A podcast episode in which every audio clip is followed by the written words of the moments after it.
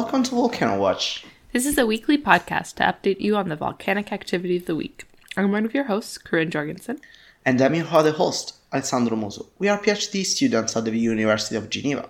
We study volcanoes and we're here to give you all the hot volcano news. First, the weekly volcano news, and then the focus of the week. Which is a volcano myth this week. We love myths. Yeah, we do. so, it's November 1st at the time of recording, and this is your quick update. Okay, we'll start off with the big star of the week, La Palma. It was a busy week with the eruption sh- showing no signs of stopping. Where we last left off last week, there was five uh, vents fire fountaining, and the destructive lava flows had breached the San Nicolas district. Early in the week, there was a lot of ground deformation, and in a 24 hour period, there was 10 centimeter of inflation. That is pretty a lot. Uh, through the week, uh, the seismic activity increased with more than 200 earthquakes of about 2.5, 4.2 of magnitude in just 24 hours, and several are at shallow depth, so 10, 12 kilometers. On October 30th, the biggest earthquake thus far of 5.1 magnitude occurred. It's though that this quake indicate more magma coming to the surface. Gas-wise, uh, SO2 levels are decreasing slightly, but CO2 is actually increasing. Um, and this combined with the seismic activity might actually indicate that we have more magma coming from depth. And to explain a little bit the volatile side of, of why, I'll give a little bit of a longer explanation. So magmas can carry volatiles uh, dissolved in the melt, and volatiles being HO2, CO2, SO2. These are those kind of the common uh, volatiles that you would have, and so they carry it dissolved in the melt. And these different volatiles have different solubilities. And the solubility, uh, one of the big factors of it changes uh, with pressure. And you've probably seen an example of this if you've ever opened a pop can or a beer bottle. You know, the CO2 was under pressure, and when you took the, when you opened it, you released the pressure. Um, and so the gas that was dissolved in, in the liquid is no longer dissolved, it, it exalts. So the same thing kind of happens from with magma from deep, but different volatiles have different solubilities, and CO2 is one of the least soluble of the gases. So it's the first one to escape. Um, and so this means that if you have a decrease in the SO2 and an increase in your CO2, it means probably there's magma that has CO2 in it that hasn't been released yet, which indicates that it could be new magma. So that's kind of where that, that idea is coming from. Also seen at La Palma this week was volcano lightning in the eruptive column, and Involcan has a few really great pictures on their Twitter. The lava flow seems to be less intense at the end of the week, potentially because it's being uh, diverted into tubes. Regardless, this week we uh, sadly saw more destruction of homes and farmland. As always, we hope the next week brings some quiet for the citizens of La Palma. Yeah, we really hope it, Corin. So, so in the rest of Europe, we saw a few ash farts from Etna this week. Uh, at Vulcano, the arrest slowed down a bit, just as our friend were on volcano, but it picked up again, and the CO2 and SO2 fumaroles temperature remains stable and elevated.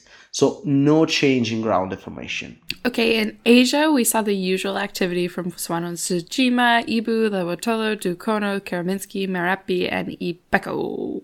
At Krakatau in Indonesia, there was an eruption on October 26th. Luckily, this was a phreatic eruption, steam driven, water flashing to steam like a geyser, but there was some fragmentation causing ash too.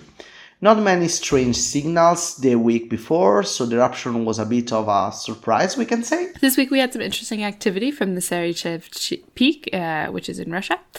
Satellite imagery show, showed some hot spot and gla- gas plumes from the crater.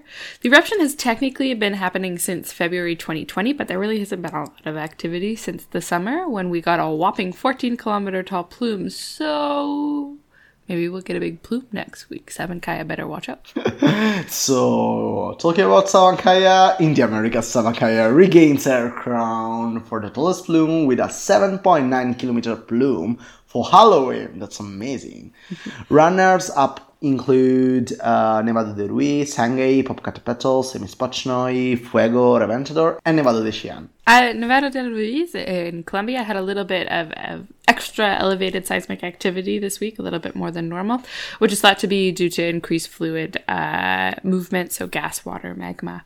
This resulted in a little bit of a taller plume than, than usual from Nevado de la Ruiz, uh, 7.3 kilometer t- tall plume. But then after this, activity went went back down to to the the levels we've seen in the last last few months. The alert level remains at yellow. So that's the quick update for this week. Thanks to the sources, volcanodiscovery.com, the uh, Indonesian Volcano Observatory, Involcan Twitter, and the Smithsonian Institution Global Volcanism Project. It's time for the focus. So, today for the focus, we are going to chat a little bit about another Etna myth.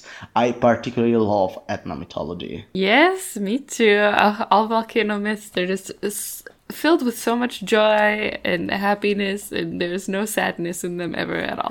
I do agree, all the Greeks and Roman myths usually are so full of happy endings and joy. so, today we're going to talk a little bit about Hephaestus. But for who didn't know or accidentally forgot who Hephaestus is, here for you a quick reminder. Okay, so Hephaestus is the Greek god of fire, but also of blacksmiths, metalworking, and carpenters. So, as you probably know, Greek divinities are used to have a Roman counterpart, as for example Zeus and Jupiter, and and in that case, the Roman god for Hephaestus is Vulcan.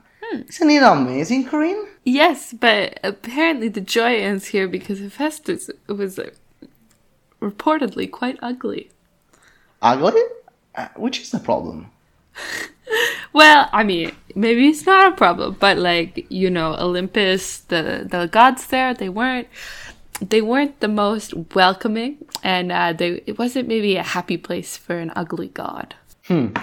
I think that Olympus was not a happy place in general, Corin.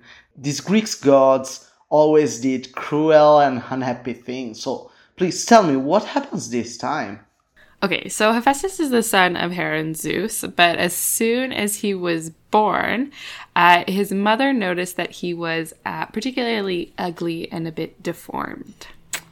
But Hera was a nice mom and she decided to keep it like this. No, she did not. She threw him from uh, Olympus. Nice. Yeah, but Hephaestus actually survived because he fell into the sea. I'm not sure that from the Olympus height makes any difference if the baby falls on the land or in the sea. Alessandro, this is mythology. Just like suspend your ideas of physics.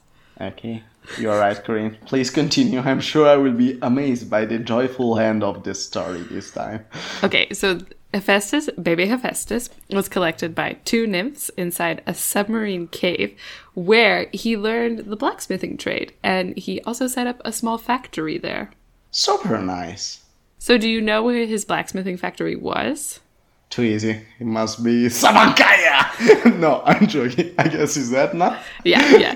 Okay, so the Hephaestus like full myth is actually quite long and there's several different versions. So today we're not going to go super deep into the story, but we'll tell you a little bit more. So basically Hephaestus was happy, more or less, in in doing his work with the Mount Etna fire, becoming the best blacksmith ever, living his dreams. Shouldn't be so bad. Yeah, and apparently he like he even worked with some Cyclops. They helped him with a few engineering projects. Cool. The Etnamites talk to each others. Yeah, it's almost like it's a whole fantasy world. Anyways, he also apparently uh, managed to mend his relationship with his mother. He's blacksmithing, fixing things, mending relationships, and thus she invited him to a huge banquet on the top of Mount Olympus. I was exactly expecting a joyful hand like this. Except for he mended the relationship with his mother, mm, but not so much with his papa. Uh, and so Zeus threw him off the top of Mount Olympus again. Oh. And this time he lost both his legs Ah, yeah. and can only walk with a stick. Super joyful. So, Hephaestus decided to take revenge on his mother by building her a golden throne. But as soon as she sat down on the throne, she got imprisoned and it was not able to get up off the throne. Is it fair? I I mean I don't know. Zeus was the one who threw him off, not not uh not Hera, but I I don't know. regardless, Hera was just screaming super loud, and everyone in Olympus got like super, super annoyed, and all the gods were like begging Hephaestus to free her because she was just so annoying. And so he accepted to do that, only in exchange that he could marry Aphrodite, who is the goddess of beauty, beauty, and she was quite beautiful. I- Yeah. Okay, Corin, let's hand the myth here. I'm not sure Aphrodite was super happy about this wedding, I can imagine she wouldn't be. but let's imagine she was. Okay. And this is the happy ending. I really need joy this period. But if any of you do not care at all about happiness, please let us know in the comments on Instagram and Twitter at volcano underscore watch or by mail at volcano watch the podcast at gmail.com and we will continue this story in another episode. And I am almost sure that there will be more blood and sadness. Yeah, I would I would guess that probably will be. But that's it for today. That's all you guys get. Uh, thanks to our our sur- sources uh, for this myth, uh, The Guardian and the cultura.biographionline.com. And thank you for spending some of your time with us. Yeah, we hope you guys enjoyed, and we will see you next week.